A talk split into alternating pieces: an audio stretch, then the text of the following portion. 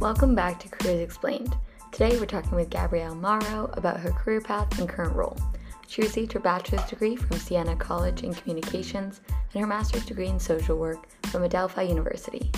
Her previous work experience includes working as a teacher's aide at Nassau BOCES, a social work case manager at Bethany House of Nassau County Corporation, and a coordinator of neurology and critical care at Northwell Health. She is currently a senior patient and customer experience specialist for neurosurgery patients and families at Northwell Health. Welcome, Gabrielle, and thanks for coming on today. Hello, thank you for inviting me. I'm very excited. Can you start by describing what you do in your current role? Okay, yeah. So I'm a clinical social worker by trade, but I work in a department called Patient and Family Centered Care, similar to a patient relations department under a patient and customer experience. So my role is to provide psychotherapeutic support for all of our neurosurgery patients and families. And then I also um, oversee the programming for our out of state international neurosurgery patients. So we have a bunch of neurosurgeons who come from, um, who have very like niche procedures that they do. And those neurosurgeons have a large following from out of state and internationally. So I'm the one who kind of coordinates the services, provides support. It could be as simplistic as finding hotels to how are we going to manage having these really um, difficult chronic illnesses and providing that psychotherapeutic support. Gotcha. And when you talk about this programming, can you give some examples of what you do to create that? Yep. So I actually, it's very unique. Um, I learned about having this position through one of the senior leaders in the hospital and they realized that they needed someone who's going to be that frontline person to kind of connect the gaps between prior to your procedure and then throughout. So think of it similar to a very high level um, navigator. So the role is you know connecting with the family and the patient prior to the procedure. You introduce the role and then whatever they need from the hotel to um, psychological support to financial to when are their appointments i kind of bridge all of those gaps. And then i talk to them prior to the procedure provide support. Once they're inpatient, I am following them from a patient and customer experience perspective because you think people come from the middle of nowhere, somewhere that's a very rural community, and then they're going to a, you know, trauma center in New York, and you're kind of right outside New York City where the hospital is, and it's very stressful. So even navigating to their appointment is what I do. And then while they're in the procedure, my role is to kind of communicate and bridge those gaps between the clinical team and the family. So, if you think of it very much more simplistically, it's navigation, it's the communicator, it's the messenger.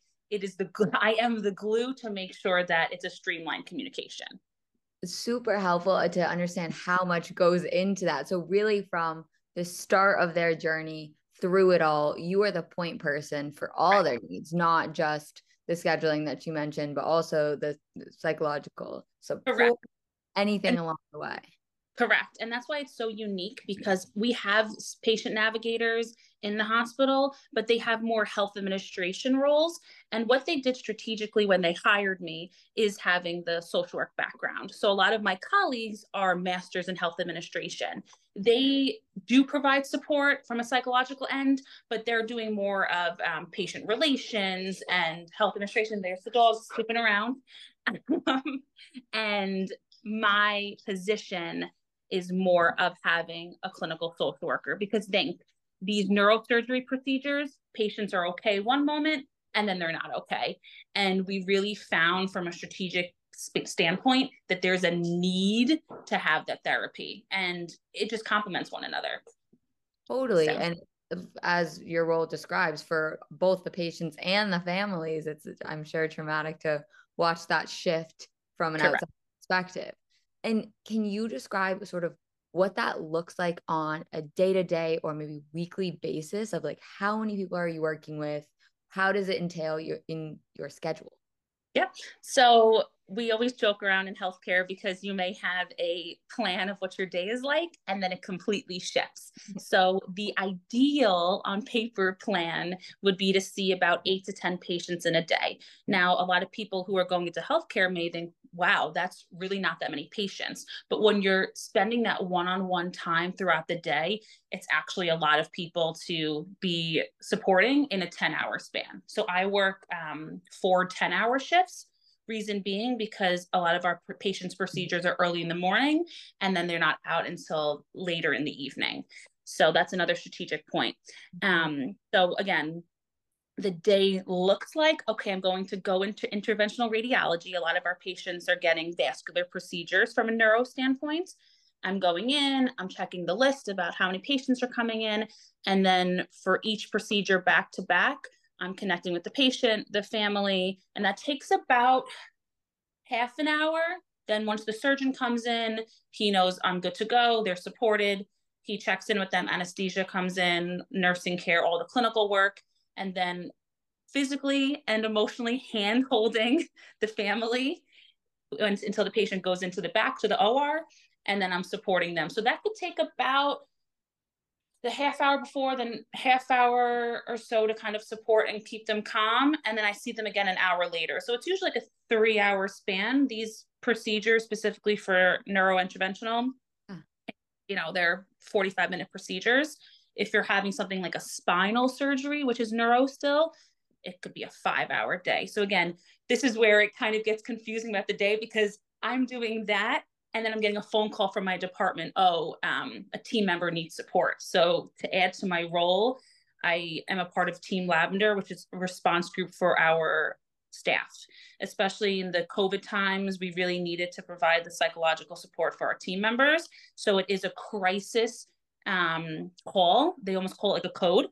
Yeah. And one of our team members, who is a clinician, immediately goes to see that team member and provide support. It doesn't always have to be a patient who passed away or something tragic happened. You could be having something personally going on, and we go in and check up on you. So the day is interesting because I'll be in the procedure rooms providing support, and then, oh, someone needs a team lab, so then you're running down, and then it's three o'clock and you have a meeting. So every day looks different. I think that's something I want to highlight to everyone. That's what's fun about healthcare is you don't know what's going to happen.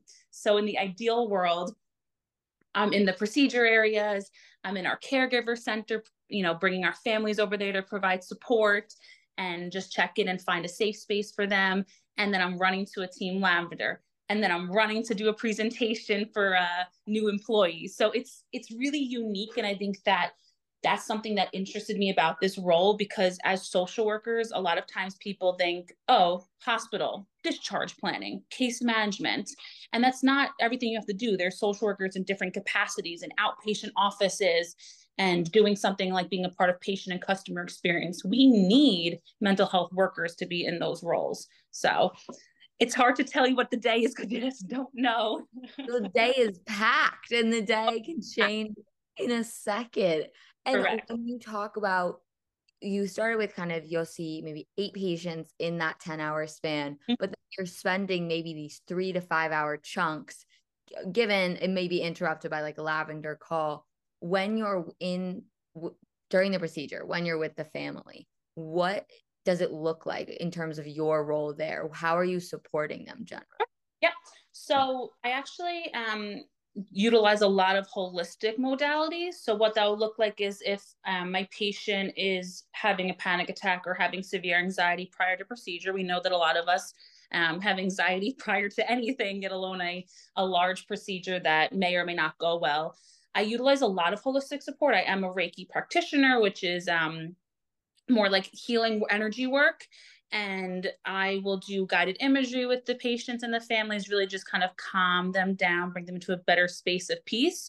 So that's a lot of what I'm doing. And then I'm also supporting a lot of our patients do have some um, you know cognitive disabilities sometimes you know regarding the brain sometimes there are some delays that occur because we're suffering in some type of way so a lot of it is relaying back what the doctors are saying to them.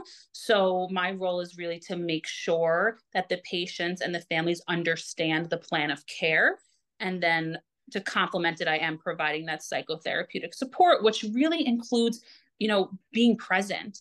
And it's it seems silly but i think sometimes having someone who is not you know the white a lot of us think of white coat syndrome. So when they see the doctors and the nurses they're anxious so just having someone that's there um, is soothing in itself so really it's that therapeutic presence it's providing the guided imagery the deep breathing the lavender inhalers that i use um, if appropriate medically yes. and making sure that communication is clear and then well, it's all go ahead sorry go ahead I was gonna say that's so cool, but keep going. yep, and it's just you know you think that in healthcare system, and I speak to my surgeons about this all the time. Our patients and families don't know the ins and outs, so sometimes it's just explaining. You're going back here. This is what the procedure room is going to look like. I take pictures of the room sometimes, similar to what you would do as a child life specialist. You show the child prior to the procedure. You know, I would want someone to show me this is what it's going to look like. And it's really just kind of educating the entire time and being that go-to person. It's it's all about that support. That's amazing that you help prepare them emotionally before anything even happens. Yeah. They're ready to go into it. And then during really having someone hold their hand throughout that process is such a unique role, as you said. Oh, then oh, yeah. you mentioned other roles like the lavender role, but then also presentation for new patients, what are your yeah. most common biggest roles? Okay. for presentations or uh, my roles in general? Your role in general. What are the big? It sounds like patients, patient work is kind of number one. Two, yep. lavender. So yeah.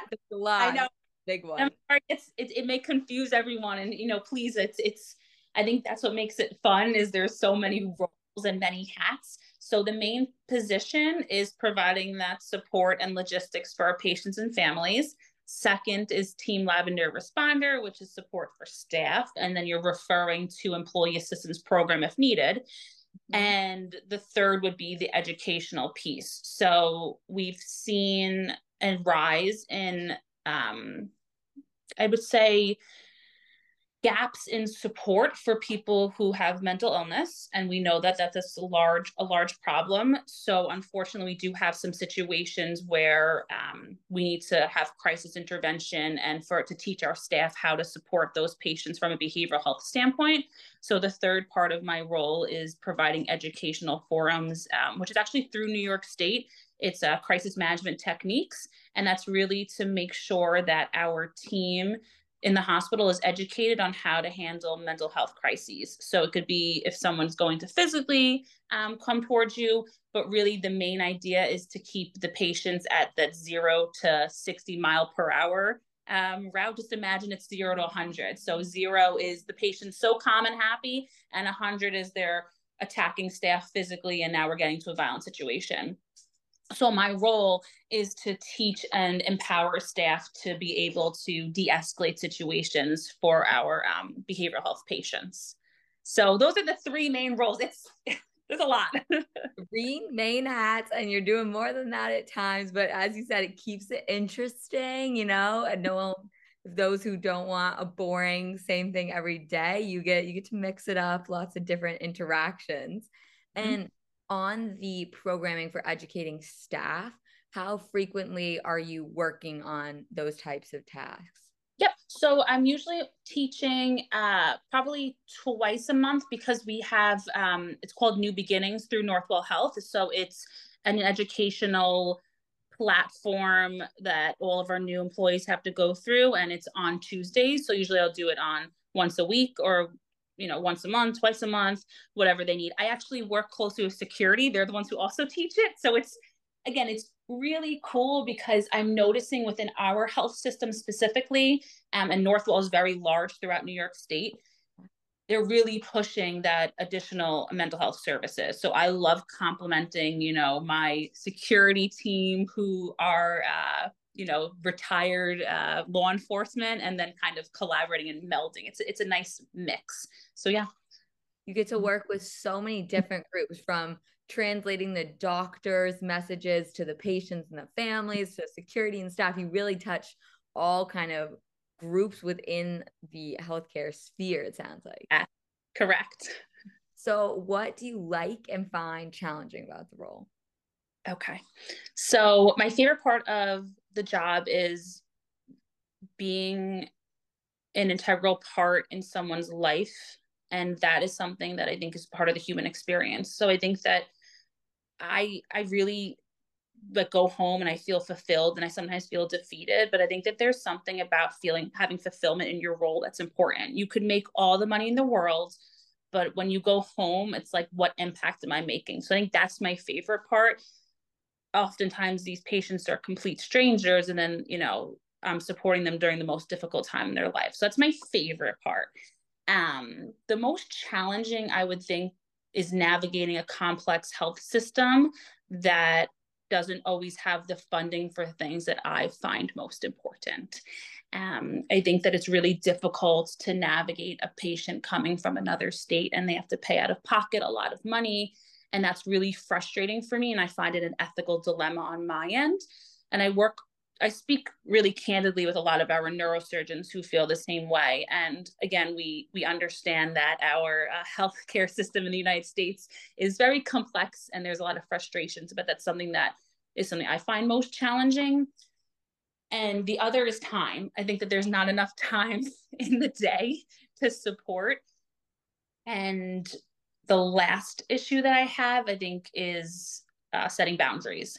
I think when you choose a human services role, you it's and it's innate you know you don't just choose to be a, a, therapist to be a therapist. You know a lot of us have had specific experiences in our lives that drive us to being a part of um, this workforce. And sometimes it's really difficult not to take those cases home. And when things go wrong it's tough and, and it's and we're all impacted by it. And i think that when you're you know showing you that you're human too and you're you know i know people say it's not appropriate but sometimes when you're crying too when something happens to your patient that doesn't go well and i think that that's something that's really difficult is to set boundaries. Definitely. And you articulated it so well that when you're doing such meaningful work there come the challenges of that emotion is so strong in your role that also then how do you make sure it just stays in the fulfillment area and try to protect yourself along with the challenges of the work you're doing is so complex that it, you don't always have the resources given the nature of the system you're working in so pros and cons and i'm glad you highlighted both that yes. isn't just one or the other like every job has them both and so Correct. from this role what are the opportunities for you to move up mm-hmm. so this is actually it's very funny and this is i think that there's a you know things are meant to be a certain way because I I think that us meeting during this time is is a great part because it's a um I'm in this space in my role where I can either go more program management or I could head more clinical. So I have opportunities where I can continue moving forward with this programming, do more of that program management work, which includes more of logistics, um, really just taking this position and running with it and really trying to make it bigger. And what that would look like would be expanding into other hospitals with you know within northwell or it would be kind of um, expanding it with different neurosurgeons. And then in the other space where I'm, I'm wondering do i want to do more clinical work which would be um, you know traditional psychotherapy or do i want to take another role? So i'm actually in that limbo right now where I have opportunities to become a senior social worker in an outpatient office, and that would be completely different. It would be for a different um, subset of uh, support and not in the neurosurgery world and then I could do private practice. So as clinical social workers, and I would it's based on your state, but what you would do is you get your master's in social work, and then um, a couple years later you you can get your clinical licensure. Those are both two different state licensures, and then you have the opportunity to be a direct psychotherapist pr- practitioner, so no one's over you. Um, so then I could do that, or I can go more the administrative route. I don't know, but I think what I want to share with everyone is that's what the blessing is to have those options. I think the potentially um, change paths. I've been in the hospital for about six years. I think COVID has really impacted all of us, but the positive about it is it really was an incredible challenge and has shaped me as a clinician. But I think that there are opportunities for growth elsewhere. So, really, to highlight it, you know, there are managerial positions and you can kind of just move forward wherever you want. But I would, you know, my advice to anyone listening would be to start as that frontline worker. And I think working the front lines, especially in this field, is really helpful. And then you can kind of move forward because you can do anything if you're in that front of the forefront of the hospital system. So really think about it. If your dream is to be a therapist and you're thinking of going into psychology, even because again, they all meld pretty closely mental health counselors, social workers, family therapists, um, psychology, even psychiatry.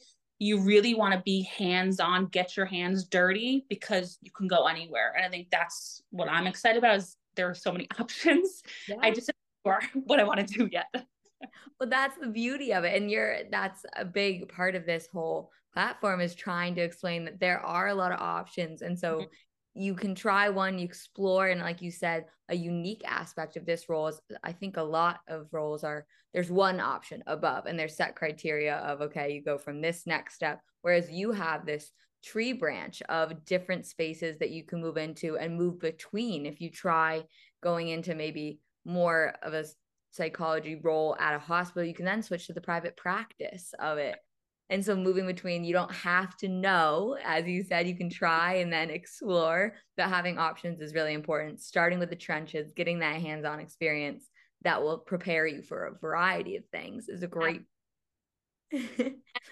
Absolutely. And I, and, you know, and I'm sorry to interrupt you. It's, it's something that I never even imagined working in this department.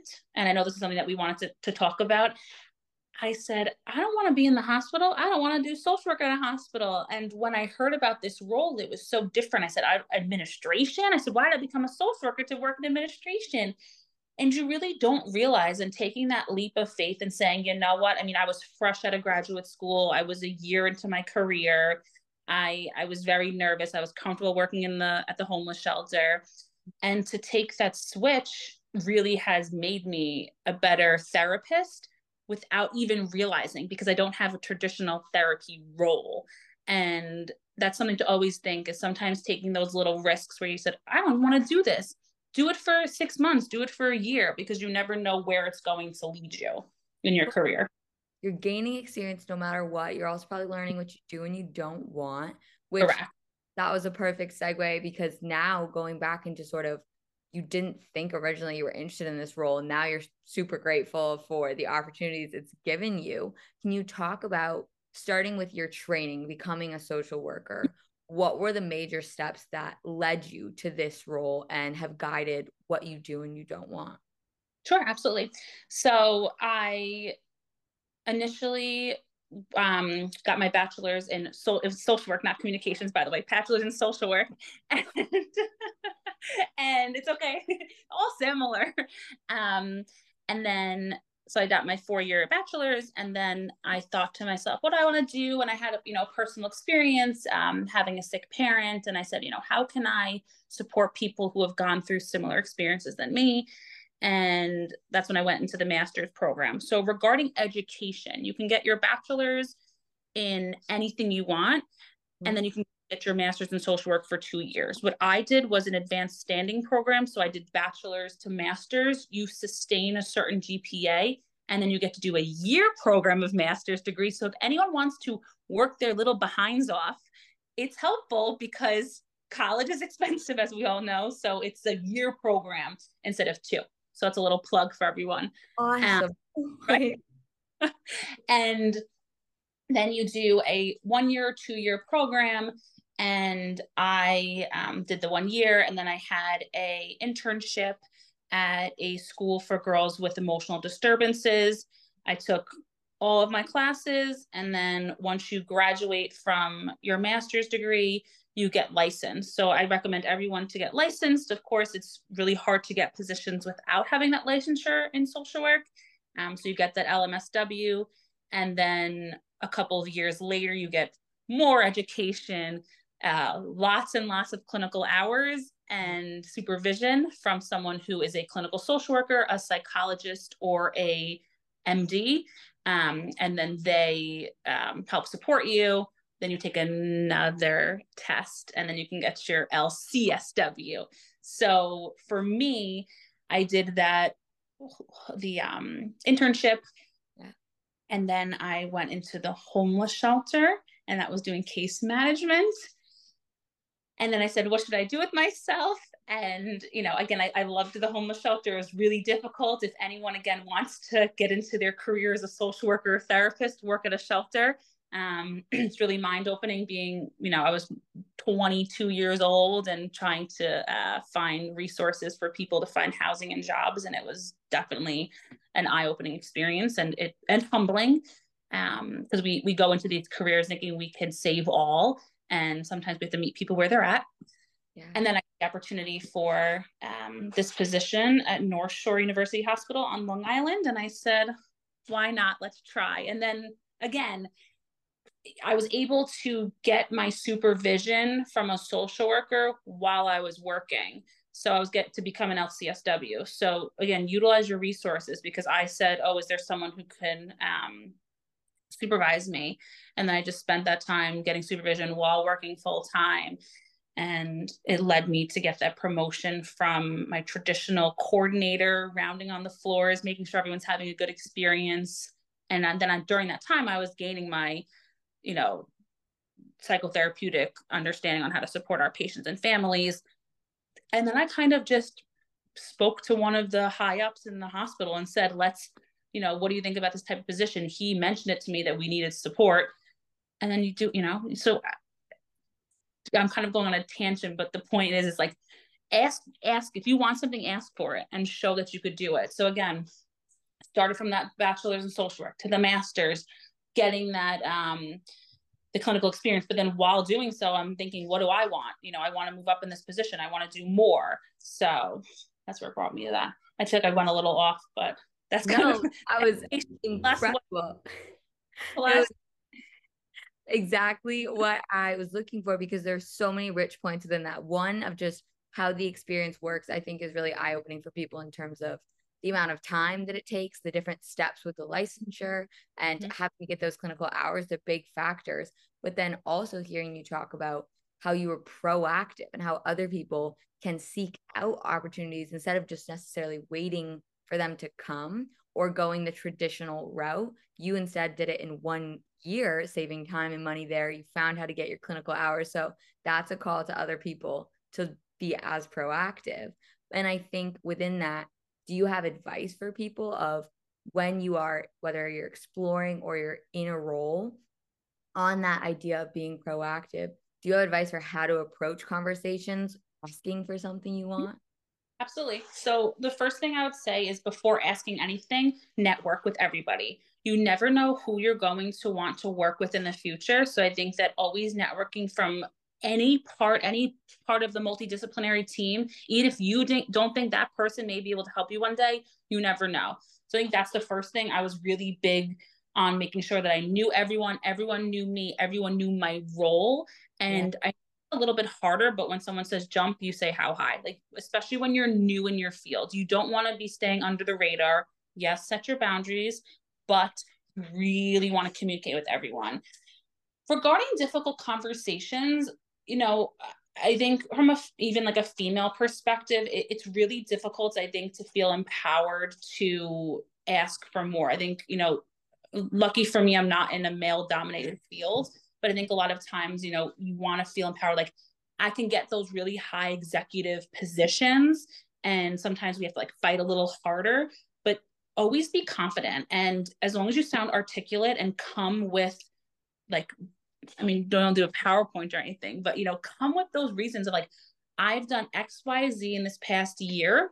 Mm-hmm. And this mm-hmm. is why I'm looking for, say, more money, a different position. I think that it's always good to exude that confidence, but to have some type of like backing to why you deserve this. And you may get a no. I've gotten no's in the past of, hey, I got my LC. Can I have an extra X amount of money? And it was like, nope, it's not in the budget, but it doesn't hurt to ask. I really encourage, and that's something that I do wish I did earlier in my career is to have that confidence to know that I could ask and it does not hurt to ask and to show your interest in moving forward. So that's my advice. Network with everyone under the sun. This is your time to meet everyone because I think if people know your enthusiasm, people want to know, you know, learn from other people. I've gone to our CFO and said, I want to hear more about what you do and, you know, your ins and outs. I think that you really just try to meet with as many people as possible because you never know what opportunities can come up. And on that point, can you elaborate some specific skills around networking? Because I think a lot of times it gets referenced as you should network, and people mm-hmm. think of it as when they want a job, they go to someone and they're trying to get a specific job. Can you break down as you're describing it what absolutely. that can look like when you already have a job? Yes, absolutely. So this is like it's it's more simplistic than you think because I'm not the kind of person who goes to these big networking meetings or these conferences of all these people. I am going to say hello to security in the morning and be like, hey, how are you what's going on uh, you know and ask something personal. I think regarding this whole networking mindset it comes to be so professional but even the simplistic example of talking to someone from security which is you know a tiny tiny example it's being present and showing who you are. So wherever job you're in say hello to the executive say hello to someone who's um like environmental services like you know it could be any type of position no no one is less than you and you're you know not better than this person. No one's above you. You're you know, you know what i'm saying? Like you need to show your brand and that's as simple as saying hello to everyone. So for me i can only speak for myself. Like i was able to network by really utilizing my personality. And even if you're not an outgoing person say hi to everyone ask someone to go eat to lunch with someone like you know like i think that it's it's something that you don't realize. Even your friends like you can network with your with your friends be like tell me about your job. Let me learn. So again you don't need to be going to all these big meetings of you know like these but i don't I forget what they're even called like the um the, like, the networking conferences. You don't have to just start talking to other people and getting to know others. So again it can, it's really simple and that's what i did. For years. Like I just said hi to every single person with a smile. And that's how I was able to meet people. And regarding meetings, I mean, it's it's it's I think it's a little stressful at first, but I don't think that we for like we sometimes forget that even these high up executives are human too. So if you just say, hey, like can we meet for 10 minutes and talk? I know it's like that sounds terrifying, but remember that everyone's human and everyone started at the bottom as well.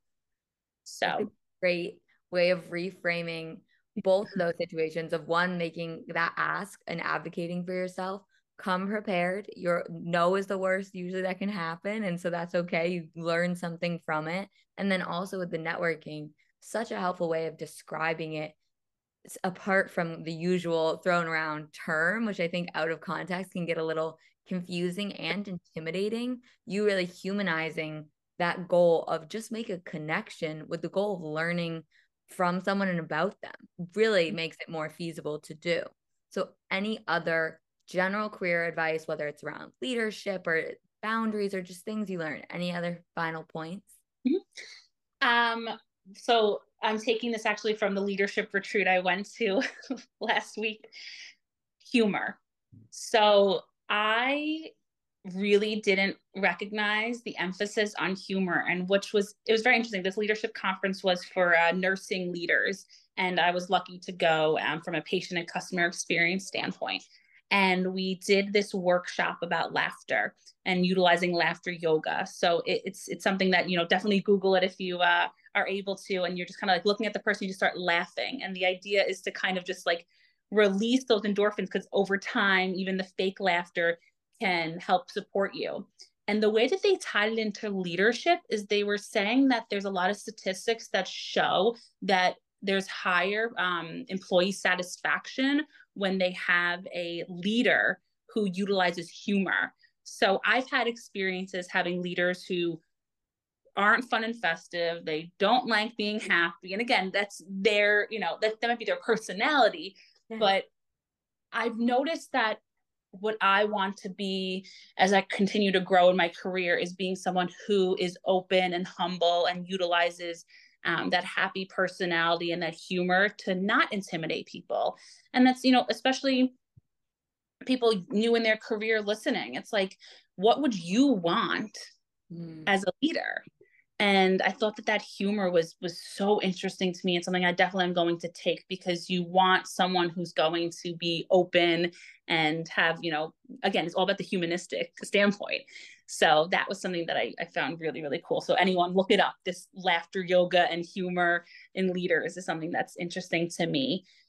And the other thing is is don't hold back. Like if you want something try to take it. I know it seems easier said than done but i think that a lot of us have a lot of like lack of confidence in ourselves and you know look in the mirror and it's that it's that uh that complex where you think it's the um oh my goodness i forgot what it's called imposter syndrome. imposter thank you imposter syndrome thank you God, what or what I do before interviews, and again, you may think it's silly, but I really recommend it. I look in the mirror and I say, You have this job, you deserve this, you are here because you worked your butt off and you've got this. And I think a lot of times we need to have, you know, a talk with ourselves that we're more capable than we think we are. And the final thing is, because I can go all day, you're allowed to have bad days. And having a bad day is not always a reflection on you. And I think that sometimes we forget that we're allowed to be human and we want to be perfect all the time in our careers. And and sometimes, you know, rejection is redirection. If someone says no to you, you know, there's situations where I haven't gotten the position. And then a few months later, I end up getting a higher position. And it's like, well, you know, high opportunity, like, you know, get opportunities for something. You say, oh, wow, you know, that's incredible. So remember, just because you're rejected from something doesn't mean that something better isn't going to come. You know, this is a really difficult environment regarding, you know, getting the perfect career. And sometimes those careers that you're not the happiest in, in those in those positions, you may get something way better from having those really, really difficult situations that you're working in. So. Incredible points all around and throughout this whole interview learning about what you do. I think that advice is super helpful for people. And the key is really you just humanize all the elements of the stressful career process. So thank you so much for all of that. Of course.